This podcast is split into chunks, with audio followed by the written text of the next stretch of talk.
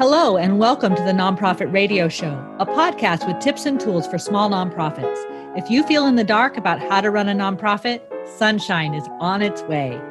I'm Nancy Bacon, and I'm joined by Sarah Brooks and Joanne Crabtree. And this week, we're talking about online meetings. How many meetings a week do you guys go to? A lot? A million. A million. I know nonprofit people meet. That's what we do. We meet to plan events. We meet as board members. We meet to gather our community. Heck, we even meet to figure out how to meet. I'm one of those people who thinks a lot about how we meet.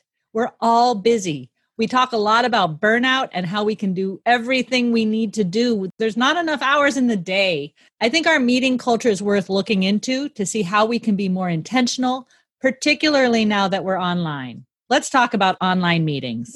I think we all need to be cognizant of the fact that we spend a lot of time online every day. And that can be really hard to be going from one meeting to the next meeting, especially if there are no breaks in between. Absolutely. And I have to say, I don't know about you guys, but I have been on some really boring online meetings where I multitask and catch up on my email. And I have been on a few truly engaging online meetings where I almost forgot I was online. Me too. And I think the really important thing to remember about an online meeting is that online modifies meeting. So we're talking about meetings and all the rules that apply to a good meeting. And then we put that overlay of being online. So, what I mean is, you need that purpose to come together, that strategy to maximize the brain sitting around the table so that everyone is involved in what you're talking about.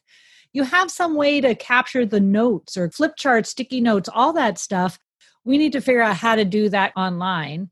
That if we were in person, we would find ways to build community. So we would be sitting and talking to the person next to us, or we would be in a small group to talk about the budget or whatever. We need to do those same kinds of things, even though there's not a plate of yummy baked goods sitting in front of us. Okay, but Nancy, I am not, as we all know, a technology wizard. So, how on earth am I going to pull this off? Because what you're talking about sounds like I need to know a whole bunch of social apps or something like that to make this happen. Yeah, there are a lot of tools, aren't they? We keep, every day we we keep hearing about new ones, and I know many of us have become Zoom masters overnight, right? So there's a lot that we need to know, and Joanne can really help us out with some of the tricks. But one of the things that I'm going to start with is just getting comfortable with the technology. Practice in advance if you need to. Make sure that everybody in your meeting is comfortable with the technology. That I was recently in a meeting where there was really a need for people to have breakout groups, to get to know each other better. And the board chair was really, really nervous about that. She had never experienced a breakout. She didn't want to go there. She thought there'd be all these offline conversations.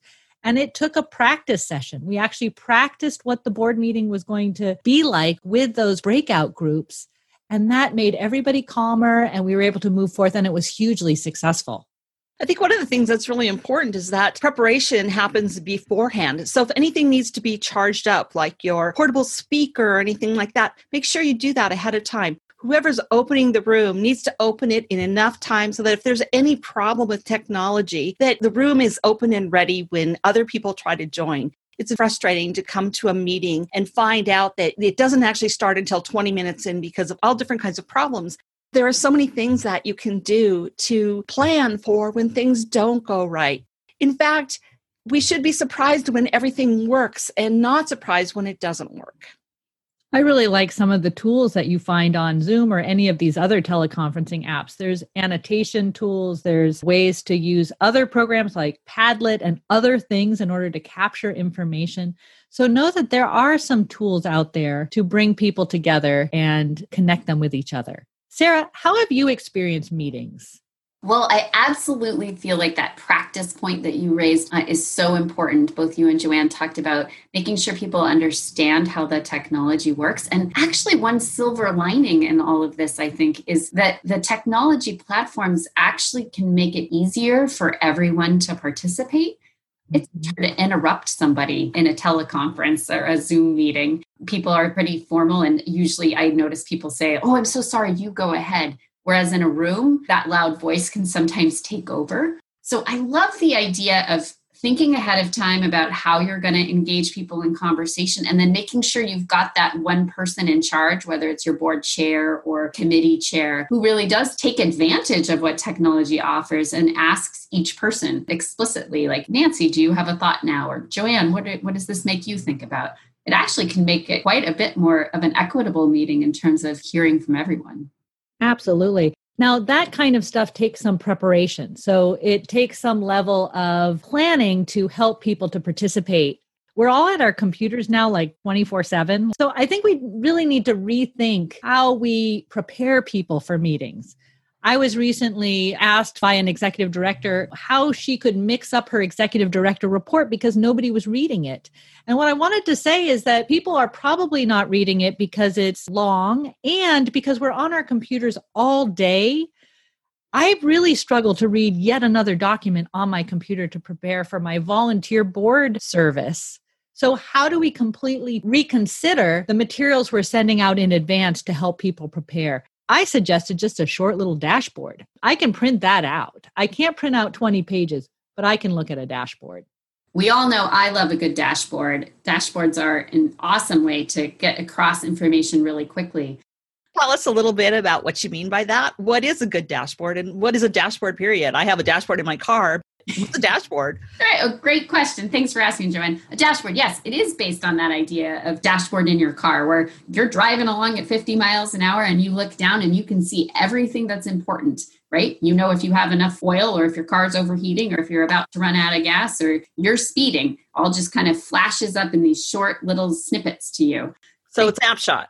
Snapshot, exactly. Think about taking that same concept and using it for your finances what are five things someone should know about how we're doing financially right now? And how can I make them readily apparent? Maybe they're color coded, red, they're in trouble, or green if they're good. You can think about a program. How do we know if it's attracting the right number of people, or we're serving the kinds of people we hope to be serving, or we're having the outcomes we want to have? How do we create a short snapshot?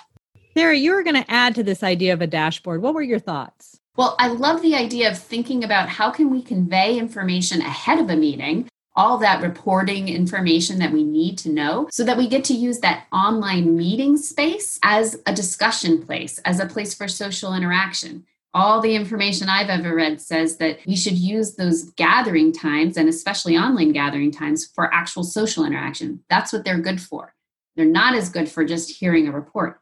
I've been thinking about maybe asking our executive director to share a 10 minute video update instead of a report that you have to read ahead of time? What would it be like to just have him speak about here are the things that are happening in the organization right now, or have a program person to take you out into the field and show what's going on? Those would be engaging ways for a board member to quickly get caught up on what's going on, but in a kind of different and unusual way. And then end that video with the provocative discussion question that they should come ready to talk about in your online meeting. I love how you're moving around time and space. That's really powerful. That really suggests my third point around planning to revisit that agenda. That online requires a higher level of intentionality, that we often rely on our personalities when we come into meetings, that we can drive it, we can read the room, we can move things forward. And you can't do that quite as easily in the online environment.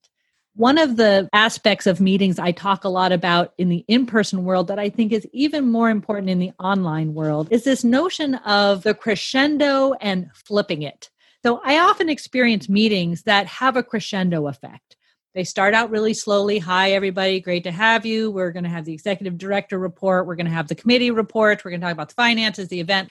Towards the end, we have this generative, open ended discussion about our strategy or about our vision for the future or about a new program idea. It strikes me that at the end of the meeting, everybody's tired.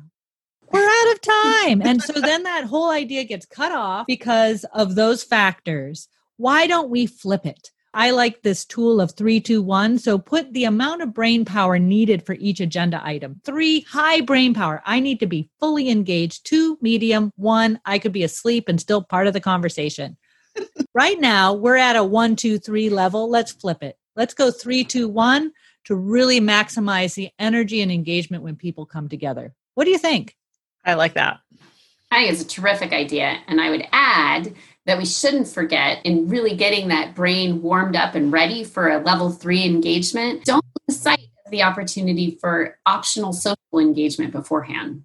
My board when we meet in person the meeting always starts at 6 but at 5.30 everyone's invited to come early and have soup. And there's something very wonderful about breaking bread together and getting to know each other in this casual not required kind of way we've been struggling a little bit with what to do with that since we're now online and meetings just start at 6 I kind of like the idea of thinking about what if we had an optional join in time at 5:30 where we're all bringing our own bowl of soup or salad or whatever it is we're eating that night and just having that chit chat time because for a board or any group to work well together they have to know each other and understand what the organizational culture is first then they're ready for that level 3 conversation.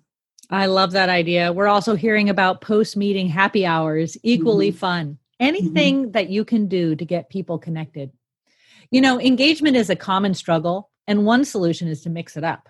If every board meeting is exactly the same and you have this monitor sitting in front of you that separates you from other people, folks are going to have a hard time staying engaged. The human brain craves novelty. We like things that are new. It snaps us to attention when we see something different happening. So rather than having those meetings where the agenda is predictable, it's the same agenda you've always had, Try something new and mix it up. Our word of the week is people. As much as meetings are about agendas and technologies and reports and making progress and all of that, ultimately a meeting is about people coming together for generative conversations, decision making, reflection. There's a reason why you need people to come together. There's something bigger than any one individual that has to happen. So I think meetings are all about people. What do you think? I agree completely. And I think specifically they're about engaging people. And the best way I know to engage people is to be really clear about the purpose of the meeting. You know, sometimes we just have board meetings because it's the second Thursday and we're supposed to have a board meeting. And I think we rarely stop to think about why are we having this particular board meeting? Is this particular board meeting a very important decision making meeting? Is this particular board meeting more an opportunity to get to know each other? We have a lot of new members. Or is this particular board meeting important for setting things up because next month we know we have an important decision? You're going to engage your people when they know why they're getting together meetings without purpose are so frustrating because everybody's short on time anyway. And how many times have you gotten somewhere and nobody knows why you're there? So that purpose is incredibly important. Absolutely. So, what if out of this COVID time came a deeper thinking about meetings and the role they play in the life of organizations? What if we expanded use of online meetings even when we don't need to meet online? What if we changed our meeting culture to reduce burnout, which allowed us to better achieve our mission? You have such an important mission. You got this.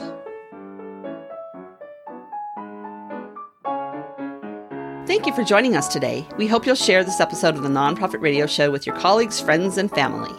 Nonprofit Radio Show Sunshine for Small Nonprofits.